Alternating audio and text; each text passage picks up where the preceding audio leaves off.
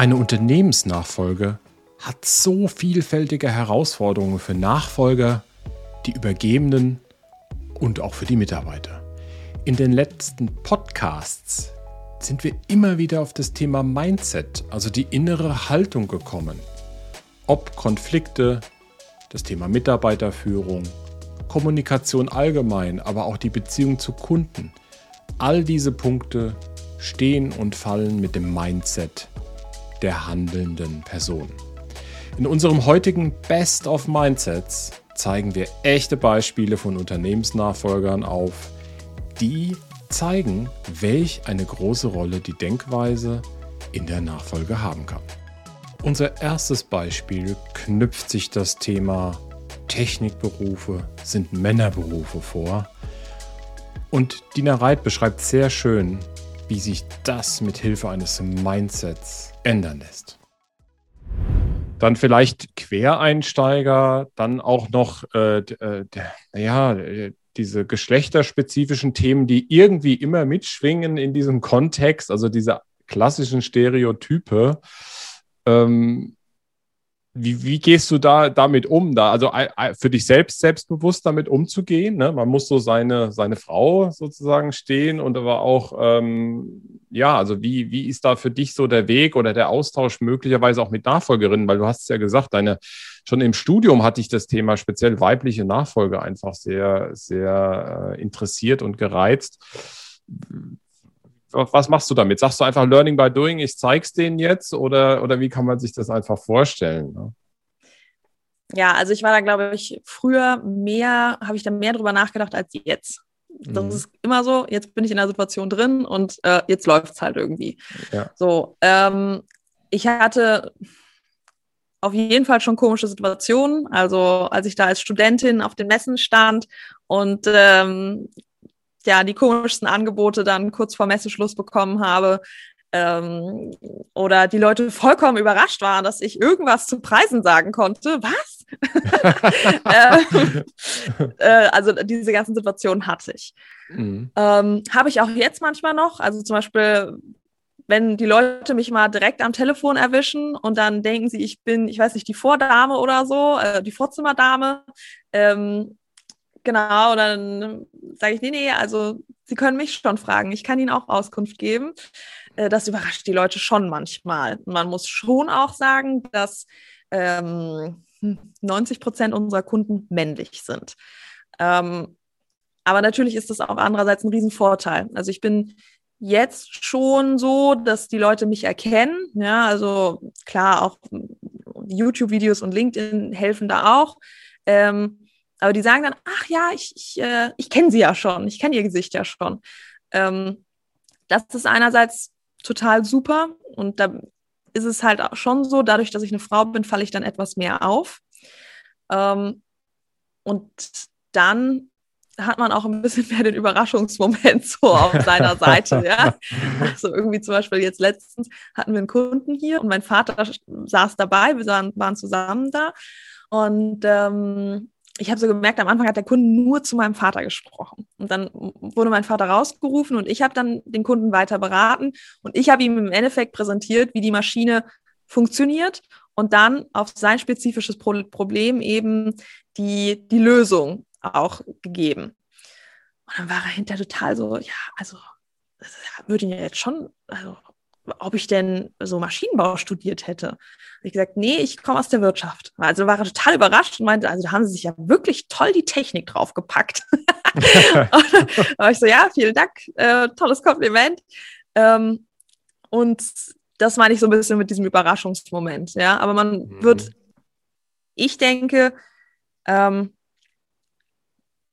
im Endeffekt ist es so, die Leute sehen, ich habe Kompetenz, ich kann über die Maschinen reden, ich kann Auskunft geben. Und das ist das Wichtigste. Wenn die Leute das kapieren, dann stört die das, glaube ich, eigentlich nicht so sehr, dass ich eine Frau bin. Ähm, also ich glaube, die stört das gar nicht so. Mm. Und äh, Smalltalken kann ich auch super. Also ähm, Fußball ist zwar nicht mein absolutes Lieblingsthema, aber kann ich auch drüber reden. Und ähm, ja, also ich sehe das nicht als allzu problematisch an. Ja.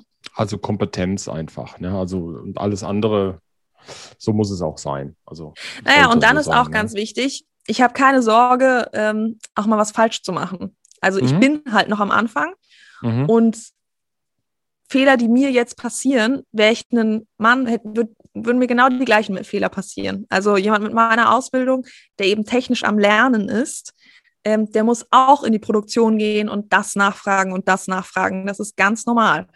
Wir alle lernen jeden Tag. Und das ist davon unabhängig, welches Geschlecht ich habe. Absolut.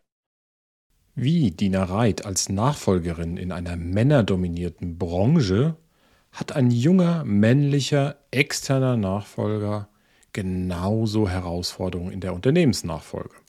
Und diese Achterbahn der Entwicklungen innerhalb eines Unternehmens kann man allesamt mit der passenden Denkweise steuern. So wie Dina Reit mit Hilfe von Kompetenz und dem dabei gewonnenen Vertrauen zu erfolgreichen Nachfolgerin wurde, hat Stefan Grund in seinem eigenen Onboarding in der Firma einen Ansatz gewählt, der sehr bedacht war. Stefan Grund, Geschäftsführer der OKM mit Startup und Beraterhintergrund, hat sehr viel Wert auf einen sanften Einstieg in die Firma gelegt. Wie er damit das Vertrauen der Mitarbeiter gewonnen hat, hat er in unserem Podcast erzählt. Du hast es eben kurz erwähnt, natürlich ist äh, die, die, die Belegschaft, die Mitarbeiter, die da sind, die Lieferanten, die Kunden und so weiter. Also du gehst ja in so ein, ja, in ein bestehendes Geschäftsmodell rein. Ich habe ja hier in, im, im Podcast schon mehrere Unternehmer auch wir haben da öfter das Szenario, wie bist du damit umgegangen? Nicht jeder empfängt einen natürlich mit offenen Armen und sagt, hurra, endlich einer, der aus Berlin kommt und so ein Start-Upper und, ne, also hier so mit so fancy Zeug also so vorurteilsmäßig ja. reingeht. Ja. Also äh, wie war, was gab es da? Also so kulturell reinzukommen, wie, wie, hast du das gemacht? Bist du gleich rein, hast gesagt, so läuft der, so läuft der Hase oder kann man sich das anders vorstellen? Nee, absolut gar nicht. Also ich bin reingekommen, äh, also äh, ganz konkret, erster Tag reingekommen, ähm, kleine Präsentation gemacht, was zum Frühstücken auf den Tisch gestellt, also ein All-Hands-Meeting gemacht, mich einfach vorgestellt, wer ich bin, wie alt ich bin, was ich gerne in meiner Freizeit mache, wo ich herkomme und wirklich überhaupt kein Druck gemacht, einfach mich, mich als Freund positioniert und auch ganz klar gesagt, pass auf, ich bin hier, um von euch zu lernen. Ihr habt das Unternehmen dahin gebracht, wo es heute steht. Und sonst wäre ich gar nicht gekommen, weil ich das Unternehmen ja heute toll finde. Und ich möchte einfach von euch lernen und von euch ähm, äh, Sachen mitkriegen. So. Und im ersten Monat nur zugehört, mich einfach hingesetzt, hinter jeden Schreibtisch, einfach zugehört, angeschaut, mir Notizen gemacht und dementsprechend natürlich auch meine Meinung gehabt und manchmal gesagt, oh, das machen die aber super und andere Themen habe ich gesagt, oh, das müssen wir aber ganz anders machen, aber mich komplett zurückgehalten. Und ich glaube, das kam ganz gut an, mal einfach nachgehört, was gefällt dir gut im Unternehmen, was gefällt dir überhaupt nicht. So, da kamen ein paar Themen raus, die überhaupt nicht gefallen haben, was aber absolute Quick Wins waren. Ja? Also zum Beispiel, es hört sich klischeemäßig an, war aber so, Kaffee hat nicht geschmeckt. Ja? Ganz klar. So, haben wir eine neue Kaffeemaschine hingestellt und dann war es war es auch schon war es auch schon gut so nach dem Motto auf dem Thema. Und von der Reihe gab es noch ein paar andere ähm, Sachen, so dass man eigentlich relativ gut reinkommt und nicht der böse externe äh, neue Manager ist, sondern dass die Leute wirklich verstehen, hey, der will eigentlich hier langfristig Arbeitsplätze sichern, will uns ähm, Spaß an der Arbeit bereiten. So, diesen Eindruck habe ich versucht zu vermitteln und das ist mir wirklich auch wichtig. Ähm, und das hat soweit da ganz gut geklappt. Natürlich kommt man dann irgendwann so nach drei, vier Monaten an den Punkt, wo man sagt, naja, ich glaube, wir sollten das so machen und hab, hebt das Anspruchsniveau im gesamten Unternehmen. Und manche Leute machen da gerne mit und andere Leute ja, machen da weniger gerne mit. So, und dann kommen natürlich erste Konflikte.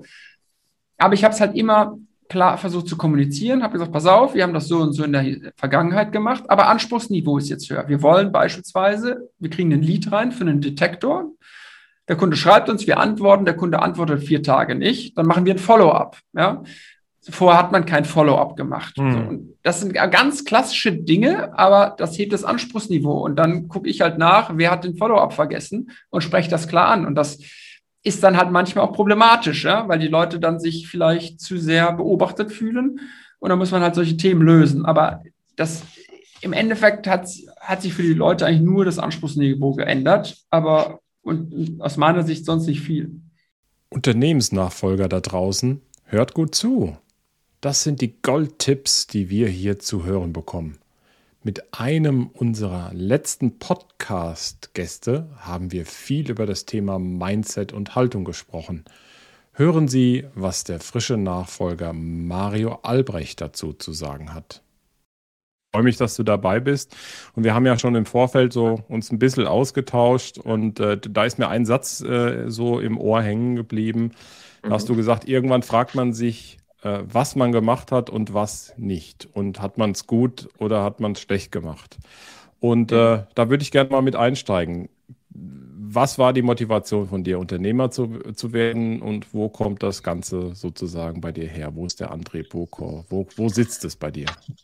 Also ich will mal so anfangen. Ähm, grundsätzlich bin ich ein Mensch, der ähm, schauen will, wie weiterkommen kann. Das muss man einfach sagen. Ich vergleiche es immer gern mit einem Baum oder grundsätzlich jedem Wesen außer Mensch. Äh, alles wächst so weit es eben kann und trägt so viel Früchte, wie er kann, etc., was eben die Umstände hergeben. Und ja, im Grunde genommen möchte ich einfach schauen, was kann man bewegen. Ähm, nicht für das, äh, ich sag mal, für den eigenen Profit, sondern für, ich sag mal, ja, das ganzheitliche. Es ist eine ganz, ganz tolle Firma hier, die ich übernommen, übernehmen durfte. Und ähm, ja, da ist jetzt einfach mein Anliegen, das Beste aus dieser Sache zu machen und natürlich auch gleichzeitig für meine Zukunft dementsprechend zu sorgen. Und die Motivation darunter, also es war nicht von Anfang an für mich klar, dass ich ähm, ja das Geschäft hier übernehmen möchte oder überhaupt jetzt in naher Zukunft in so einem Bereich schon stehe. Das waren eher die Umstände, die sich jetzt dadurch ergeben haben. Aber mein Blick war auf jeden Fall schon, ich möchte wohin. Wie dieses Wohin aussieht, mag mal dahingestellt sein, aber ich möchte, mochte, wollte mich möglichst attraktiv aufstellen für egal welchen Lebensweg. Und ich finde, man muss immer gewisse ja, Attraktivität ausstrahlen, damit auch Dinge auf einem zukommen. Man ist jeder, jeder ist seines Glückes Schmied, sage ich jetzt mal. Und ja, das ist dann ein Schritt gewesen, der kam relativ unverhofft. Ähm, aber ein Jahr später, wie gesagt, ähm, ich würde es genauso wieder machen. Also ja, ist aber, wie gesagt, nichts von mir geplantes gewesen. Es war ein relativ spontaner Überfall vom ehemaligen Inhaber und ich bin der Sache gefolgt, kann man sagen. Genau. Also sehr spannend, das Thema Haltungsfrage und was hat es erstmal mit einem selbst zu tun ne? und äh, durch mhm. mein eigenes Verhalten, was kann da sowas, wie kann sowas dann passieren? Wie es zum Unternehmertum kam, hat Mario gerade erzählt. Wie er es dann aber geschafft hat, ein stark Inhaber abhängiges Unternehmen zu übernehmen, das jetzt ohne den alten Inhaber weiterläuft, das erzählt er jetzt. Jetzt bist du sehr auf der Mitarbeiterebene ähm, und sagst die, die Wichtigkeit des Teams und der einzelnen Mitarbeiter. Wie, wie würden denn deine Kollegen, Mitarbeiter, Mitarbeitende, wie man es, glaube ich, mhm. heute richtigerweise sagt, ähm, wie würden die dich denn beschreiben? Also, wie ist er denn der Chef oder was hast du für einen Führungsstil? Stil oder wie machst du das? Also wie koordinierst du Zusammenarbeit? Also beschreib einfach mal so dein, mhm. dein Style, ja, dein Führungsstil. Ja. Also ich würde mal sagen, ähm, jeder Mensch oder egal was äh, funktioniert gut mit äh, Zuckerbrot und Peitsche. Muss man einfach mal so sagen, es muss beides vorhanden sein. Ich bin ein Mensch, der verteilt eher Zuckerbrot also bisher in meinem Leben, das ist aber eine Anpassung, die ich gerade jetzt mit der, mit der Stellung aber ändern musste, auch ein Stück weit, was aber nicht einfach ist, weil mein Naturell ist sehr harmoniebedürftig, muss man einfach sagen. Ich brauche kein Streiten, keine großen Diskussionen, sondern ich will eine Lösung finden und die finde ich nur, wenn beide Parteien, ja, ich sag mal, auf die Lösung auch gucken und nicht nur aufs Problem. Ähm, das heißt, ich bin eher ein sehr passiver Mensch, was, äh, was auch Fehler angeht und so weiter, weil ich finde immer, man muss Fehler machen und man muss eher die Fehler, äh, ja, ich sag mal, beleuchten und nicht jemanden fertig machen, sondern einfach zu dem Ursprung geben, woher kommt der Fehler. Ja? Liegt auch viel an mir, äh, eventuell. Liegt es an, liegt's an der Sache, die man im Endeffekt demjenigen auch bereitstellt. Dazu habe ich mal was sehr Interessantes gehört von einem ähm, Coach, der einfach nur gesagt hat, ein Football-Coach, der sagt auf dem Feld, ähm, egal was da auf dem Spiel passiert, meine Spieler können im Grunde keinen Fehler machen. Hm, denken wir erstmal, wie, warum? Wenn sie einen Fehler machen, habe ich sie entweder nicht ordentlich darauf vorbereitet, ihnen nicht das richtige Training vorher vermittelt, was sie brauchten, oder irgendetwas zurückgehalten an Informationen, die nötig, nötig war, um überhaupt das Spiel ordentlich spielen zu können. Und das ist jetzt meine Verantwortung, wenn ich aus dem Tagesgeschäft ein Stück weit zurückrutsche, weil man einfach sagt, meine Arbeiten sind jetzt auch verteilt, habe ich dafür zu sorgen, dass die Mitarbeiter ihre Arbeit möglichst gut machen können. Und da sehe ich meinen Anspruch und nicht, ähm, ja, nur die Peitsche zu verteilen und das Zuckerbrot dann einmal im Jahr, weil es einen Sonderbonus gibt oder irgendwas. Das, das muss ein permanenter offener Dialog sein, zumindest jetzt aus meiner Stellung heraus. Wäre vielleicht auch anders mit 20 Jahren Erfahrung, dass man einfach sagt, nee, ich weiß hier schon genug und ich will das so und so. Jetzt muss ich mich einfach auf die Erfahrungen verlassen, die hier die guten Menschen, die hier arbeiten, und das sind hier nur gute Menschen, ähm, ja, da muss ich darauf vertrauen können, dass das, was mir dort gesagt wird, ein Stück weit auch so ist, muss man einfach sagen. Das heißt, jeder hat hier auch eine gewisse Verantwortung dementsprechend, die aber auch gut tut, ähm, sehr gut tut. Das merkt man auch, war vorher nicht so der Fall, weil eben alles vom Herr Ried, sag ich mal, sehr in den Fingern war. Er hat alles aus der Garage aufgebaut. Es ist also organisch mit ihm gewachsen. Das heißt, er hat es auch überall im Blick fällt mir natürlich sehr schwer. Also muss ich auf die einzelnen Teilbereiche, sage ich jetzt einfach mal, mich sehr verlassen können und sagen, da brauche ich das Feedback und dann mache ich was daraus. Heißt nicht, das, was da kommt, nehme ich so an und dann ist es so, aber ich nehme es in meine Überlegungen mit rein. Das heißt, jeder wird gehört und mit diesem, dann, dass ich jeden gehört habe, plus meine eigene Erfahrung und meinen eigenen Fußabdruck, den ich hier hinterlassen will, wird dann eigentlich eine Lösung gefunden. Und hat jemand ein Problem oder es taucht hier irgendwas auf, dann müssen wir einfach an den Tisch und sprechen. Kommunikation ist, finde ich, das Oberste überhaupt. Und dann tauchen auch viele Probleme hinten raus nicht auf. Und die Zeit, das kriege ich hier auch als Resonanz, die Zeit gehört zu werden, hat hier jeder permanent. Und das ist auch der Grund, warum er über mangelnde Erfahrung oder mal ein, oh, ich weiß es gerade nicht oder ähnliches einfach auch mal als Mitarbeiter ohne Probleme drüber, drüber sieht und einfach sagt, okay, hey, dann, dann gucke ich mal, ob ich da weiterkomme. Ja, und dann gibt es wieder ein Feedback. Das heißt, es ist eher ein gemeinsames Tun und ich werde jetzt langsam erst zum Chef, weil es wird mhm. halt nicht per Titel, mhm. muss man sagen. Das Feedback interessiert mich, weil na, da, da, es gibt ja, also das, das ist ja so ein Organismus, so eine Organisation, ne, die hat eine gewisse Prägung, gewisse Mitarbeiter sind länger da als du selbst wahrscheinlich und so weiter, kennen da unterschiedliche Kulturen. Wir können auch nochmal versuchen, gemeinsam die, oder du, ich lade dich ein, die Kultur auch nochmal zu beschreiben, wenn du so drei bis fünf Wörter verwenden dürftest. Ja. Ähm, aber du hattest schon gesagt, du kriegst ein bisschen Resonanz, aber das ist für mich irgendwie wichtig. Also würde mich interessieren, wie kriegst du das? Ist das Zuruf? Gibt es irgendwelche regelmäßigen Sachen? Ne? Also wie, wie, wie macht ihr diesen Austausch praktisch? Also ist das wirklich situativ oder folgt das irgendeinem höheren Konzept? Ne? Also das würde mich einfach interessieren. Also wie, da richtig dieses richtig gute Feedback und daraus lernen wollen, sozusagen, das, wie, wie, wie materialisiert sich das praktisch und organisatorisch? Ähm, ich habe hier in meinem Büro eine Tafel, die ist ja gewaltig, wie groß wird sie sein? Ja, 2,50 auf drei Meter ungefähr. Mhm ähm, ein schönes Whiteboard, wo auch immer zwei Wochen praktisch abgebildet werden, wo man einfach sieht, das haben wir in den zwei Wochen vor.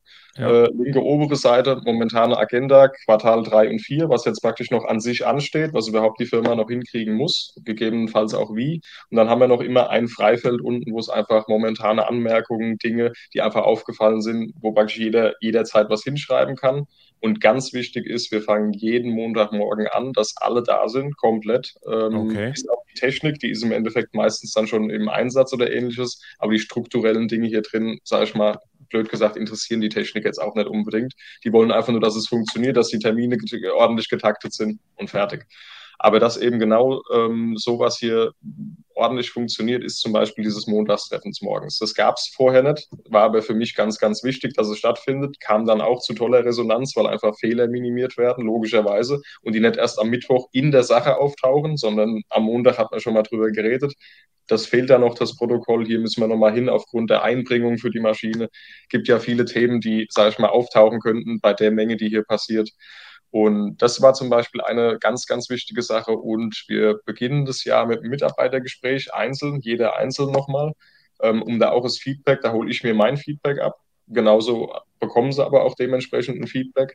Ähm, das nimmt dann jeder erst nochmal mit heim, macht sich nochmal seinen Kopf und dann gibt es auch nochmal ein kurzes Nachgespräch. Das ist aber ganz unkompliziert, da macht man sich einen Kaffee, geht mal kurz raus und spricht dann nochmal fünf Minuten drüber, nachdem das richtige Gespräch schon stattgefunden hat. Ähm, und dann knüpft man einfach an. Und gewisse Dinge, Wünsche, die dann rauskommen, hört man zum Beispiel von einem Mitarbeiter, der wird gern freitags in Zukunft nicht mehr arbeiten, heißt nicht übermorgen und nicht nächstes Jahr, aber es ist das, wo er gern hin will. So, und das ist, das nehme ich ernst. Das ist was, was darstellbar sein wird. Jetzt fangen wir vor allen Dingen auch an auszubilden dieses Jahr, wo ich mich sehr darauf freue. und ähm, da wird es dann eine gewisse Verstärkung hier drin geben. Und dann wird man auch einen Blick dahin haben, dass er irgendwann diese Möglichkeit haben wird. Ob das in zwei, drei Jahren ist, ob es wirklich klappt, sei dahingestellt. Aber zumindest haben wir einen Blick drauf und er wurde gehört, er weiß, wir versuchen es auch so umzusetzen. Und ähm, ja, wenn jemand, wie gesagt, ich finde einfach, wenn jemand, wenn man merkt, da ist ein Problem oder da ist was, muss man der Sache auch ein Stück weit nachgehen, weil nicht jeder sagt sofort auch was. Es gibt ja unterschiedliche Typen. Aber ich habe halt, glaube ich, ein sehr empathisches Gefühl einfach dafür, wo, wo passt gerade was oder wo passt auch was gerade nicht. Ähm, und das Feedback, das kommt mal zwischendrin. Klar, es kommt auch mal im Kaffeeautomat. Hey, das fand ich super, dass wir so gemacht haben. Oder auch das fand ich nicht gut, dass wir so und so gemacht haben. Ähm, ja, und es ist eigentlich ein dauerhafter Fluss. Aber die maßgebenden Dinge sind der Montagmorgen und die Mitarbeitergespräche definitiv einmal im Jahr einzeln, dass man einfach weiß, wo steht man. Das waren drei interessante Beispiele des Mindsets von Unternehmensnachfolgern. Drei Beispiele, die zeigen, wie viel positiven Einfluss es auf alle Beteiligten einer Nachfolge haben kann, wenn man das passende Mindset einsetzt, um Situationen zu meistern. Damit kommen wir zu unserem Motto zum Abschluss. Unternehmensnachfolge erfolgreich meistern mit dem Sage Nachfolgeplaner.